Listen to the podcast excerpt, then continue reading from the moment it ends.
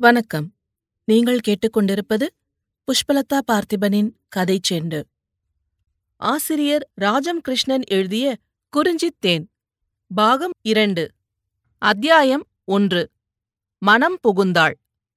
பன்னிரண்டு ஆண்டுகளுக்கு ஒருமுறை கொள்ளும் எழில்வடிவில் வளமார் நங்கையாய் வசந்தத்தில் நாணி கண்பொத்தி நிற்கும் வனசெல்வியாய் நீல மோகினியாய் வானவனின் காதலியாய் எழில் நிறைந்து திகழ்ந்தது அந்த மலைப்பிரதேசம். கண்களுக்கெட்டிய தூரமெல்லாம் ஒரே நீலமயம்.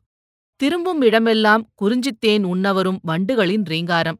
அருவி கலகலப்பின் இனிமையை வர்ணிக்க இயலாது. காலமெல்லாம் கண்கொட்டாது நோக்கி நிற்கும் மலை காதலியை வானம் இறங்கி வந்து பன்னிரண்டாண்டுகளுக்கு ஒருமுறை தழுவிப் போகுமோ? உடல் சிலிர்த்த மலை நங்கையின் உடலெல்லாம் பூந்துளிகளாக படிந்து மலர்ந்திருக்கும் அழகு அந்த வானவனின் மேனி நிறமோ? அன்றி வானவனின் மேனி கொப்ப இயற்கை எண்ணெய் பன்னிரண்டு ஆண்டுகளாக நூற்று நெய்த நீலப்பூம் பட்டாடையை செல்வ மகளுக்கு அணிவித்து மணமகனின் வருகைக்கு காத்திருக்கிறாளோ?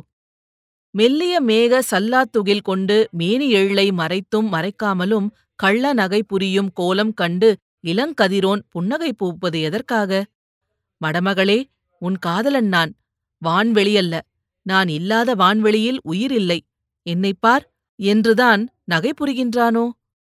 படிப்பை முடித்துவிட்டு தந்தையின் ஊராகிய மணிக்கல்லட்டிக்கு வந்திருந்த கிருஷ்ணன் ஊரின் புறத்தே கானக நடுவில் குமரியாறு குதித்து கீழே விழும் காட்சியை கண்ட வண்ணம் உட்கார்ந்திருக்கையில் அவனுடைய மன ஓட்டத்தில் இந்த கற்பனையூற்று பிரவாகமெடுத்து பொங்கி வந்தது. அவன் அவர்கள் இனத்துக்கே குலத்துக்கே மண்ணுக்கே பெருமை உண்டாகும் விதத்தில் கீழ்மலையிலும் ஒத்தையிலுமாக படித்து பள்ளிப் படிப்பை முடித்துவிட்டு சென்னை கல்லூரியில் பிஏ பரீட்சையும் எழுதிவிட்டு அந்த ஆண்டு மலைக்கு திரும்பியிருந்தான். மரகத மலையில் தாத்தாவின் வீட்டிலேயே அவன் குழந்தைப் பருவம் முழுவதும் கழிந்திருந்ததால் அங்கே தோன்றாத எண்ணங்களெல்லாம் புதுமையாக இந்த இடத்தில் தோன்றின. மேலும் படிப்பு படிப்பு என்று கல்வி அறிவின் புது போதையுடன் புகழேனியில் ஏறிய வண்ணம் வாலிபத்தை எட்டிப் பிடித்துக் கொண்டிருந்த நாட்களில் மலையின் வனப்புகளை எண்ணும் அமைதி ஏது? பிற்பட்ட சமூகத்தினர் என்ற வார்த்தையால் அவன் கண்ட வெளியுலகம் குறித்த ஓர் அடையாளம் விடுமுறைதோறும் மரகதமலைக்கு வரும்போதெல்லாம் கல்வி நாகரிகம் என்று பண்படாத மக்களைக் காணும்போதெல்லாம் அவன் மனசில் தைத்தது மட்டும் உண்மை. அவன் இப்போது கல்வி என்ற ஏணியில் ஏறி குறிப்பிட்டதொரு லட்சியத்துக்கு வந்துவிட்டான். ஓய்வாக அம்மை அப்பன் தம்பி தங்கை என்று குலவ குடும்பத்தின் இனிய கற்பனைகளும் கனவுகளும் மனசை கிளிர்த்தும் காலம். திரும்பும் இடமெல்லாம் இயற்கையின் இளவேனிற் கோலம். தனிமையும் கூடி வந்தபோது கற்பனைகள் பொங்கியதில் அதிசயமில்லையே. உண்மையில் அந்த இளங்காலை வேளையில் குமரி அருவி வீழும் காட்சியை பார்த்துக்கொண்டு மனதை தன் போக்கான கற்பனைகளில் படர விடுவதே அவனுக்கு கடந்த இரண்டு மூன்று நாட்களாக வழக்கமாக இருந்து வருகிறது. மலைக்கு அப்பாலுள்ள மக்களையும் பலவண்ண நாகரிகங்களையும் கிருஷ்ணன் கண்டதும் அவற்றில் மோகம் கொண்டதும் ஓரளவில் உண்மையே. வண்ண வண்ண சேலைகள் தரித்து கார் குழலில் மல்லிகையும் முல்லையும் சூடி வெளி உலகில் நடமாடிய பெண்களை முதல் முதலில் எத்தனை வியப்புடன் அவன் கண்டான். நேரான பாதைகள் மாடி கட்டிடங்கள் கல்லூரிகள் கடைக்கன்னிகள் விரிந்து பரந்த நீலக்கடலை தழுவி வரம்போடு அடக்கி வைத்திருக்கும் அழகிய மெரினா கடற்கரை எல்லாவற்றையும் புதுமை கண்களுடன் கண்டு அதிசயித்திருக்கிறான். ஆனால் சொந்த மலையின் கவர்ச்சி என்றும் புதுமை வாய்ந்ததன்றோ? அதன் புதுமை என்றுமே மங்குவதில்லை. பருவங்கள் மாறி மாறி மலைபூமியை எவ்வளவு அழகாக காத்து வருகின்றன. ஒருவேளை அழகிய இயற்கையில் ஒன்றிவிட்டதனால்தான் அந்த மலைமக்கள் வாழ்க்கையில் முன்னேறவில்லையோ? தங்கள் சமூகம் ஓரளவில் நிறைவு கொண்ட சமுதாயம் என்பதே கிருஷ்ணனின் எண்ணம். மண்ணை கிளறி தானியம் விளைப்பதும் தொழுவதும் உண்பதும் பெண்டிரை சேர்த்து மக்களை பெருக்குவதும் தவிர வாழ்வில் ஏதுமில்லை. வேண்டாம் என்ற நிறைவு. இந்த நிறைவு முன்னேற்றத்தை தடுக்கிறதென்று கிருஷ்ணன் அப்போது எண்ணவில்லை. முன்னேற்றம் என்ற சொல்லையே அவன் சிந்திக்கவில்லை. ஆனால் வேறேதும் நாம் வாழ்வில் பெற வேண்டும் என்ற தாகம் இல்லாதது இன்னும் எத்தனை எத்தனை மேன்மைகளையும் இன்பங்களையும் அடையாதவர்களாக ஆக்கிவிடுகிறது. எழுத்தறிவும் கல்வியறிவும் எத்தனை எத்தனை இன்பங்கள். பல கற்றும் பல கேட்டும் சிந்திக்கத் தெரிந்தவன் காலத்தை எவ்வளவு பயனுடையதாக ஆக்கிக் கொள்கிறான். மலையை வான அரசனின் காதலியாக எண்ணிப் பார்த்த தன் கற்பனையை உண்ணியபோது கிருஷ்ணனுக்கு பேரானந்தமாக இருந்தது. காதல் என்ற சொல் நினைவில் நிற்கவே அவன் உடல் சிலிர்க்க கண்கள் மூடிக்கொண்டான். அவன் தனக்குரிய அழகு மங்கையை தான் படித்திருந்த காவியங்களின் நாயகிகளைப் போலவும் தன்னை நாயகனைப் போலவும் பாவித்துக் கொண்டான். மாமன் மகள் என்று கூறிக்கொள்ள அவனுக்கு மாமன் இல்லை. தூர உறவான அத்தை ஒருத்தி தேன்மலையில் இருக்கிறாள். அவளுடைய மகள் ஒருத்திதான் முறைப்பெண் என்று சொல்லக்கூடிய நிலையில் உண்டு. அவளை எப்போதோ நாலைந்து பிராயத்தில் தீமிரி திருவிழாவில் அவன் பார்த்திருக்கிறான். அவள் இப்போது பருவ மங்கையாக இருக்கக்கூடும். அவள் முகங்கூட அவனுக்கு நினைவில்லை. அவள் இப்போது எப்படி இருப்பாள்? அவர்கள் வழக்கப்படி மார்புக்கு மேல் வெள்ளை முண்டுத்தான் உடித்திருப்பாள். இளவேய்கள் போல் தோள்கள் தெரியும். உருண்டையான கைகளில் வெள்ளிக் கடகங்களும் தளிர் விரல்களில் மோதிரங்களும் அணிந்திருப்பாள். உச்சந்தலை மூடி வெளுப்பாக அவள் கட்டிக்கொண்டிருக்கும் வட்டுக்குக் கீழே அடங்காத கழுங்குரற்கற்றை வட்ட மதியன்ன முகத்தின் அழகுக்கு அழகு செய்யும். அரும்புல் பல்வரிசைகள் தெரிய பவள இதழ்கள் விலக அவனை ஓரக்கண்களால் நிமிர்ந்து பார்த்துவிட்டு அவள் தலையை குனியும்போது குமரி ஆற்றின் பேராசைக்கு மேல் கின்கினி சிரிப்புகளும் பேச்சுகளும் தனித்து ஒலித்து அவனை சிரிப்புடன் எழச் செய்தன. இரு மலைகளுக்கும் இடையில் குமரியாறு குரித்து வீழ்ந்து வட்டமிட்டு சுழித்து ஓடும் இடத்துக்கு மேலிருந்து காடான செடிகளையும் புதர்களையும் விலக்கிக் கொண்டு இளமங்கையர் கூட்டம் ஒன்று நீராட வந்து கொண்டிருந்தது. இளவேநீர் காலம். ஒத்த பருவத்தினர். சிரிப்புக்கும் கலகலப்புக்கும் ஏது பஞ்சம்? அங்கே மேலே பாறையில் இளங்காளை ஒருவன் அமர்ந்து தங்கள் சிரிப்பையும் கொம்மாளத்தையும் காணக்கூடும் என்ற நினைவே எழுவதற்கில்லாமல் அவர்கள் அந்த நதி மகளுக்கு மேல் அட்டகாசம் செய்தார்கள். இளம் பெண்களைக் கண்டு வானகதிரவனுக்கும் உற்சாகம் வந்துவிட்டது போலும் அவன் மேகத்திரையை உதறிவிட்டு காட்டிலும் மலையிலும் சிறு சந்துகளிலும் புகுந்து தன் கிரணங்களால் அந்த அருவிப் பெண்ணையும் மலரன்ன மங்கையரையும் தழுவிக் கொண்டிருந்தான்.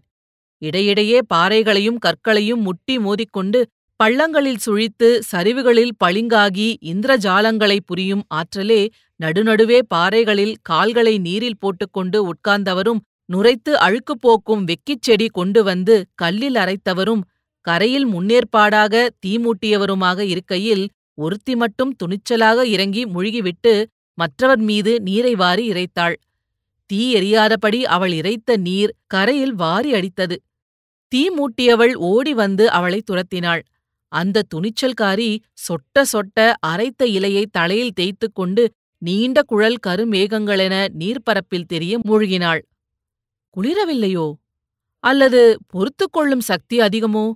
தண்ணீரில் அவள் ஒருத்திதான் அப்படி துளைந்தாள். மற்றவர்களை கேலி செய்து தண்ணீர் சொட்ட சொட்ட நீரை வாரி இறைத்தாள். மறுபடியும் சருகுகள் சேகரித்து தீமூட்டிய நங்கைக்கு அவள் அட்டகாசம் கோபத்தை வருவித்தது போலும். அவளை துரத்திக் கொண்டே ஓடினாள். துரத்துபவளின் பிடிக்கு எட்டாமல் விலக முயன்ற மங்கை பின்னால் பாறை சறுக்க சுனைபோல் தென்பட்ட இடத்தில் தொப்பென்று விழுந்துவிட்டாள். பார்வைக்கு சிற்றருவியாக பல இடங்களிலும் முழங்கால் நீரே ஓடுவதாக தெரிந்தாலும் அணைப்போல் வட்டமாக இருந்த பாறைகளுக்கு நடுவே சுனைபோல் நிரும்பியிருந்த இடத்தில் நீரின் ஆழம் எவ்வளவு இருக்கும் என்பதை சொல்வதற்கில்லை. ஒரே சுழிப்பு ஒரே வேகம் காலை ஊன்றி வர முடியாத வழுக்குப்பாறைகள் நல்ல ஆழத்தில் சுழன்று சுழன்று அவள் அபாயத்தில் திக்குமுக்காடியதைக் கண்டதும் அவர்கள் சிரிப்பும் கலகலப்பும் ஒரு நொடியில் அடங்கிவிட்டன. ஐயோ!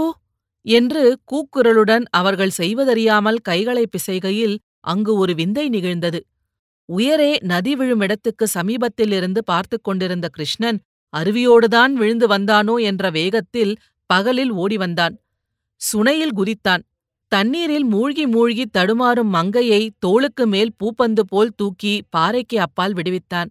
பின்பு கரையோரம் நகர்ந்து வளைந்திருந்த மரக்கிளையை பற்றிக் கொண்டு எதிர்க்கரையில் ஈரம் சொட்ட சொட்ட ஏறி நின்றான். விழுந்து விழுந்து தன்னை காப்பாற்றியவன் ஓர் ஆண்மகன் என்பதை அறிந்த மங்கை ஈரம் சொட்ட எதிர்க்கரையில் நின்றவனை ஒருமுறை நிமிர்ந்து நோக்கினாள். அவனும் அவளைப் போலவேதான். அவளை அப்போதுதான் யார் என்று அறிகிறானோ? அவனையும் அறியாமல் இதழ்களில் இளநகை அரும்பியது. குறும்புத்தனமெல்லாம் கண்களுக்குள்ளேயே அடங்கி ஒடுங்கிவிட்டார் போன்ற ஓர் ஒளி சிந்த அவள் தன் ஆடைகளைப் பிழிந்து கொண்டாள். கிருஷ்ணன்! என்று ஒருத்தி குறுநகை செய்தாள். இவள்தான் பிடித்து தள்ளிவிட்டாள் என்று பொய் கோபம் கொண்டு புகன்றாள் அவள்.